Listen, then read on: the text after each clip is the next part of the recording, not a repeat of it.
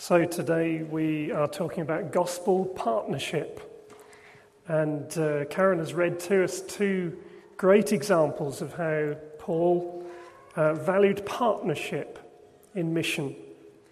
Uh, we've seen earlier in this global gospel series how fundamental the concepts of community and relationship are to the gospel. And today, I hope we'll see that the gospel cannot be fully or sustainably proclaimed and demonstrated outside of relationship and how God uses partnerships of people to demonstrate his love to the world. So, we're in week 11 out of 12 weeks of gospel uh, of, of global gospel series, and our subject today is gospel partnerships or mission partnerships.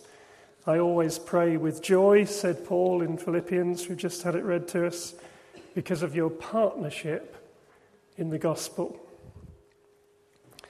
So, can you use this one, if I may? Why should we seek um, mission partnerships? The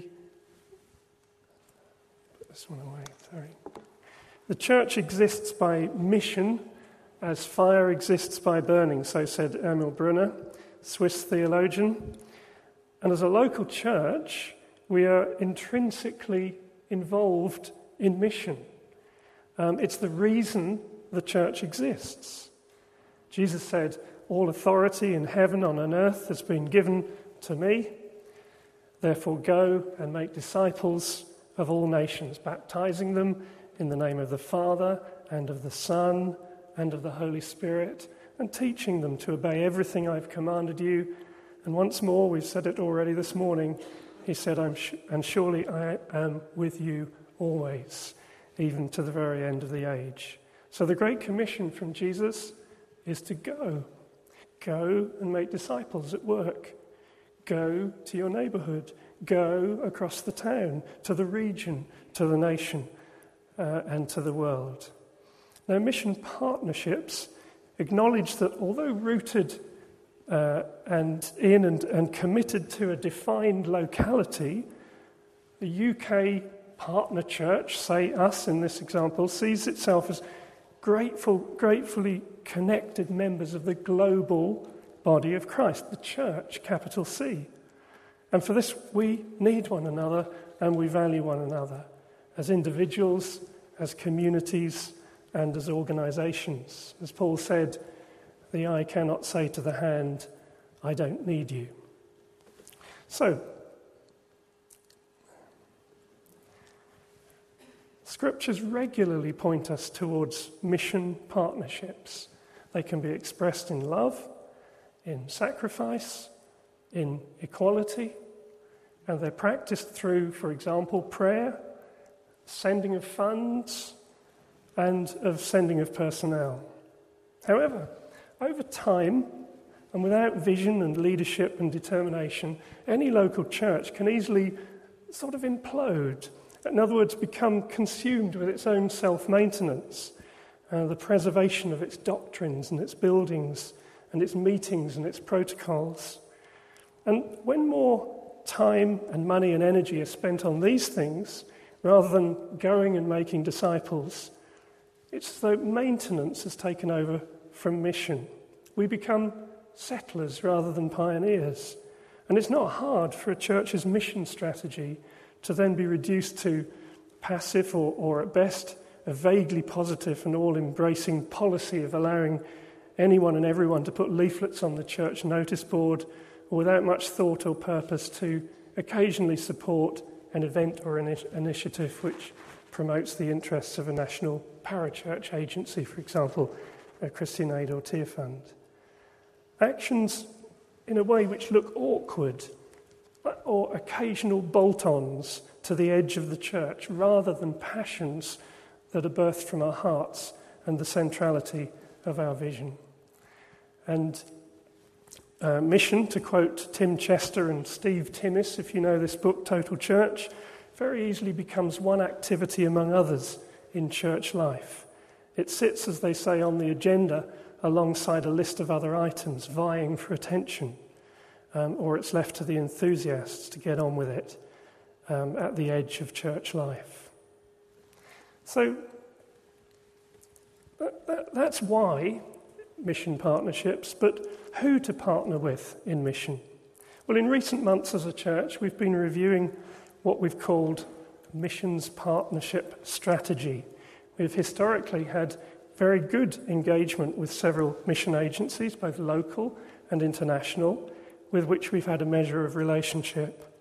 And these include agencies such as Baptist Missionary Society, uh, Baptist Home Mission, Project Ruth in Bucharest, with whom we've had what you could maybe call a pay and pray relationship. In other words, we, pay, we pray for them and contribute towards their funds. And in return, they send us information and an occasional visit. And a number of, of us here have, for many years, contributed sacrificially to the work of these and other mission agencies, who in turn have done some wonderful work, faithfully proclaiming the word and the love of God around the world. But in a rapidly changing world, to ensure that we continue to engage with global mission and in a meaningful and Christ like way with faith and kindness and relevance. This year we've been asking ourselves as a church a series of questions about who we should seek partnership with. Questions such as these Is there synergy between the agency and the vision of Burlington? Are there significant interest, enthusiasm, goodwill, and commitment from church members towards these agencies? Has the agency either employees or board members who are committed members of the church? Do these agencies provide us with good opportunities for practical expression of partnership? Questions like Do these agencies exist to reach out in a Christ centered, holistic, and transformational ministry to the most vulnerable people in society? Do these agencies understand the needs of the church itself in mission? Uh, do they believe in what partnership will contribute to the church? And are they already actively seeking church partnership arrangements? And would these agencies play a part in stretching us as a church outside our cultural Burlington comfort zones? So we've not only asked why and who we should partnership with, but also a series of questions as to how good mission partnership works. And if we look in the early church, um, there's all sorts of things we could look at. In fact, the scripture that I should have hung this on, in that we were talking from Acts, a series of Acts, is Acts 18. These were practical business partnerships, such as Paul, tent making in Corinth with Aquila and Priscilla, um, I'm avoiding this morning the temptation to dig into this fascinating subject um, as it could be a teaching series in itself. There's a whole lot going on around the world in terms of business as mission, if you've heard that expression at all. Instead, we're going to look at the scriptures that we've had read to us. So in Philippians 1, Paul talks with thankfulness and joy for the mission partnerships that he had with local church. And he highlighted here some of the key points about how mission partnership can work. For example, and it's great, he starts with prayer. Um, if I read maybe just what we've read, Philippians 1 I thank my God every time I remember you in all my prayers and for all of you. I always pray with joy. Great thanksgiving and joy. And what's fascinating about this is that usually we think of the frontline missionary as the one who is being prayed for but here we have Paul praying for the church. There's a real partnership going on. There is a reciprocity going on, if you like that word. And uh, then it goes on a little bit more. Uh, in a sense, verses 5 and 6 of Philippians 1, talking about uh, like a commitment, a long termism, a sustainability um, about, uh, about this relationship. He talks about um, your partnership from the first day until now, going on to the day of Jesus Christ. And uh, it's not a fad, in other words. It's not a there's, but there's a sense of long term commitment uh, to one another being talked about here. And then in verses 7 and 8, we see that this is a genuine, loving relationship. Comment there about heart and grace and affection. There is no doubting uh, that this was more than a contract or an administrative, uh, convenient partnership.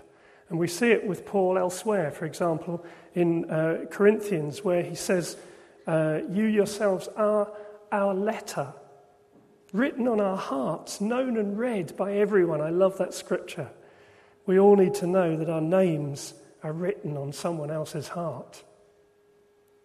And then he goes on, um, Philippians 1, to talk uh, about a maturing understanding of mission. In other words, this wasn't some sort of purposeless friendship meandering along and called partnership. Here, Paul talks about significant growth in love, in knowledge, in insight, and in discernment, producing fruit that gives glory and praise to our God. So, just a few hints there of what, the, what partnership could mean um, across uh, from, from local church to, uh, let's say, frontline missionaries in this case. We see it again. For example, there's no comment there particularly about finances or money changing hands, um, but it's quite a key aspect of partnership in, in, in the New Testament, uh, the same. And that's why Karen read to us 2 Corinthians 8, uh, where Paul talked uh, and taught about partnership in resources. The context of this was that there was a famine in Judea prophesied by Agabus um, in Acts chapter 11. Paul helped to administer the gift from Macedonia, talked about Romans 15. Um, he then sent Titus to do the same in Corinth uh, and was now commenting on this process in 2 Corinthians chapter 8. And the goal, the stated goal, uh, being equality. He says in verse, uh, we didn't read it, but verses 13 to 15 of 2 Corinthians chapter 8 Our desire is not that others might be relieved while you are hard pressed, uh, but our desire is that there might be equality. At the present time, your plenty will supply what they need, so that in turn their plenty will supply what you need. The goal is equality. He says it twice. And so the lessons learned from here if we were to do more of an in depth Bible study on 2 Corinthians 8, we would see these. For example, verse 2 In the midst of a very severe trial, um, the Macedonian churches, their overflowing joy and their extreme poverty welled up in rich generosity. Great to put grace, joy, poverty, and generosity all in the same sentence. We see also that there was an urgency about the Macedonian church. They didn't just, well, all right, suppose we better sort of put our hands in our pockets. They were active about it, they were urgent. In fact, they pleaded with Paul, despite their poverty, to be involved um, in raising funds um, for God's people elsewhere. They urgently pleaded, verse 4, with us for the privilege of sharing in the service to the Lord's people. There was a sincerity of love rather than obligation. And there was also, very interestingly, a very robust sense of accountability, of order, and of strategy about this, which was why um, Paul sent Titus to administer this gift. For example, verses 20 21 of 2 Corinthians 8. We want to avoid any criticism of the way we administer this liberal gift, for we are taking pains to do what is right, not only in the eyes of the Lord, but also in the eyes of others. A couple of weeks ago, I met a church that seemed to me to have that same spirit of grace, poverty, and urgent generosity. Uh, it was November the 1st. I was driving through southern Belarus. Incidentally, I'm thinking of it today, a country that lost two and a half million people during the Great Patriotic or Second World War. One third of the nation died. Um, and so, you know, the, you, you cannot go through that nation without being aware of what happened uh, so many years ago. And uh, it took in, even until the 1970s before their population reached its pre war numbers. Extraordinary. And we were driving through uh, southern Belarus, and my colleague said to me he'd like me to meet someone in a town called Beloozersk. As a town, it's grim, it's grey, built 50 years ago around the cement factory. But here we met Alexander, pastor of a church called Holy Trinity. 180 people attend this church, 120 children, about the same size as ours. And Pastor Alexander just loves his town. We looked around the church building. large new dominant town centre building. Uh, funded and built, by the way, by its own congregation, carefully laid out, constructed with gardens and a baptism pool, the most beautiful park in town, and therefore where married couples come to have their wedding photos taken. Wasn't the plan, but that's the outcome. Pastor Alexander has five sons and one young daughter. His big life crisis was when his second son was born with cerebral palsy. He said he almost gave up pastoring, but God stirred his heart. So instead, he got all the parents of invalid children across the town together in the church centre. You must understand, these children are really normally invisible as due to the shame of the parents. They stay at home all the time. And he said, We shared each other's pain. We wept together. We laughed together. And I told them about the hope that I had in Jesus.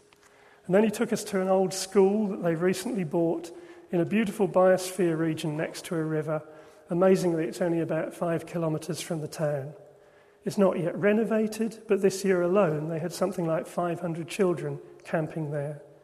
On the same site, they have plans for a possible babushka home and drug and alcohol rehab unit, but they weren't pushy about these things. All in God's time, he said, one thing at a time. They let anyone from the town use their facilities. The camp and uh, it was used about this year by about 30% Christian and 70% non-Christian groups. And they have football teams and they hold celebration camps and meals for all the marginalized and rejected groups locally. They distribute OCC shoeboxes and they even renovate apartments for vulnerable people. Unusually for Belarus, they have good local authority relationship. Our good works shut our opponents' mouths, said the pastor with a twinkle in his eye.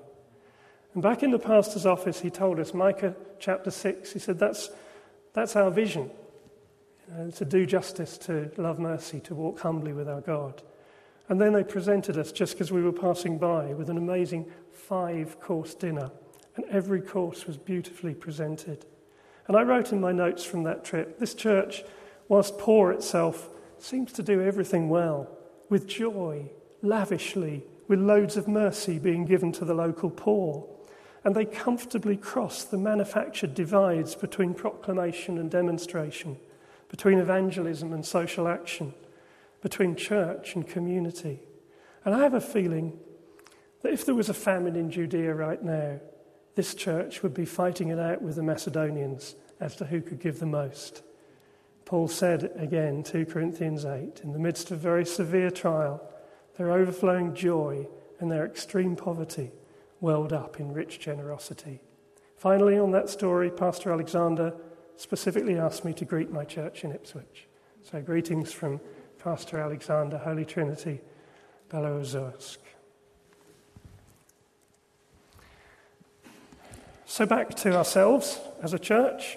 In order to help church members fully catch up with the vision for what mission partnerships could look like in practice, um, we recently set quality time aside in a church meeting to do like a possibility think exercise um, where ideas were shared and collated, helping to flesh out um, the broad and exciting parameters of potential mission partnerships.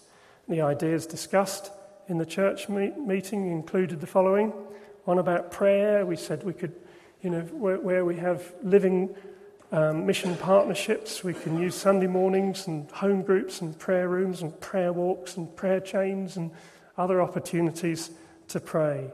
We can, through and under the guidance of a leadership team, have all sorts of communication processes with Facebook and email and Skype links to keep your home group directly updated with news with partners around the world, seeking current stories and testimonies, help us feel a closer part of their work arrange live Skype dialogue like Simon did with Simon a few months ago from Haiti, um, Burlington Communication Networks, Grapevine, um, bulletins, etc., keeping us informed. We talked under the heading of training, training to mature the church here in its global awareness through Sunday teaching, which obviously we've been doing in this series, home groups and special training seminars. We can receive instruction and understanding on issues that agencies face as they attempt to model good development and discipleship practice. That only, not only involves us, but it educates us as well. On the areas of ministries that our partners are committed to and to be more informed about their successes and their challenges. We looked under the heading of hosting mission events. Maybe we can plan mission related events, even stirring other local churches to understand other aspects of Christ's Great Commission. These events don't have to just be for believers, but also for our local neighbourhood. In other words, or for example, coming together as a neighbourhood to raise funds for an international disaster appeal. And remember, our neighbours very often give the church more credit for its involvement with the poor than they do for its hosting of church services. We could even offer the use of our buildings for administration offices uh, to these agencies, it was suggested. And then we looked at practical involvement with mission. Um, as relationships are built with key mission partners, increased opportunity to get involved practically, locally and overseas. Uh, we talked about young people, early retired, all age people going on short term teams from the church here, going as work groups, prayer groups, encouragement groups, research groups, um, to live and work alongside partners, come back envisioned by their work, bringing encouragement and support through going. And we talked under a heading about the extra mile of other things that we could do specialist services, maybe through advocacy, um, helping people with their monitoring, evaluation, planning, strategy, stuff like that. Well, which agencies uh, we continue to partner with is still a matter under review by the trustees and the church meeting, but we can start praying already, can't we, for God to establish healthy mission partnerships into the future according to his perfect plan. And so, may I finish with a testimony a young pastor, this time from the East Midlands of the UK, who found that engaging in effective mission partnerships actually brought radical and strategic transformation to his own church. Uh, this is what he says. From our young and active church in the small market town where we'd lived for eight years, God spoke with us about planting a church in the larger town just 10 miles to the west. With a handful of new believers, we moved into town, and with a lot of prayer and encouragement from other believers, we advertised our presence on the radio as a new church plant. We hired the biggest hall in town and held worship and healing meetings each night for a week. Many people got healed, many got saved, and so on the very first Sunday we met as a church, 60 people turned up. Our numbers continued to grow week by week, month by month. We quickly became known in the town. Our worship band won prizes on the carnival float for its great music, and our street evangelism clowns and jugglers were well known on the shopping street every Saturday morning as we shared the gospel in a vibrant and colourful way that the town hadn't seen before. Despite being a working class church in a working class town, within months we had somehow bought a building just off the town centre to use as our church centre 200 seater meeting room, offices, etc., paying for it outright and renovating it. Not everyone liked us. We would also be the subject of criticism from people writing to the local press, and others joked about us as that crazy, happy, clappy lot who were a bit freaky and embarrassing. Some of our neighbours tried to avoid eye contact or engage in conversation with us. And then God led us into mission partnerships with churches in Sri Lanka, Romania, and Nicaragua. Our hearts became broken by the plight of peoples, nations, and churches a lot poorer than our own. Through these church partnerships, we sent doctors and nurses to work in refugee camps in Sri Lanka. We sent project managers to ensure the sustainable development of a medical clinic in Romania. And we raised loads of money and bought land for a farm which enabled livelihoods for the poorest people in Nicaragua. And as we prayed for our overseas friends and sent people the funds for support of their work, in turn, this led us to see the marginalised people in our own town in a new light. And we opened overnight needle exchange facilities for drug users and a second hand clothing store for people from the local housing estate.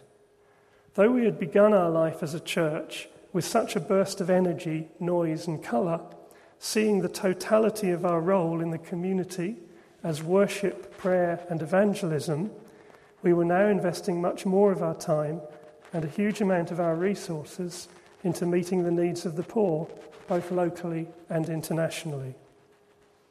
And then I noticed an unplanned spin off. Gradually, I sensed a marked difference to the attitude of the general public towards us.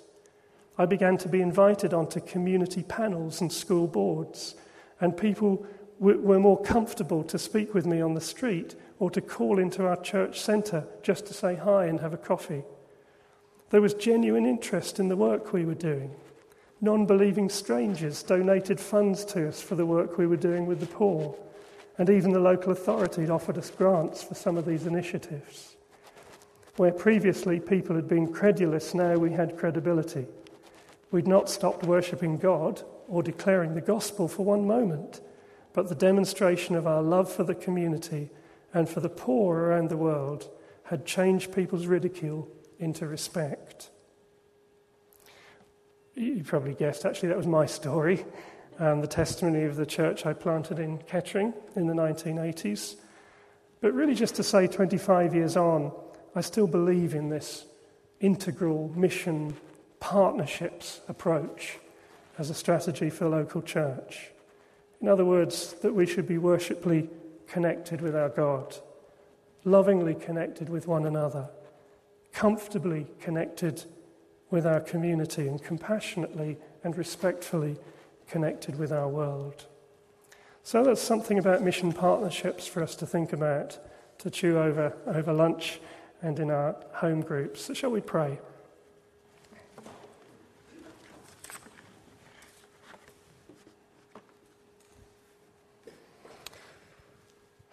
My Father in heaven, I thank you so much that uh, you are a God of relationship.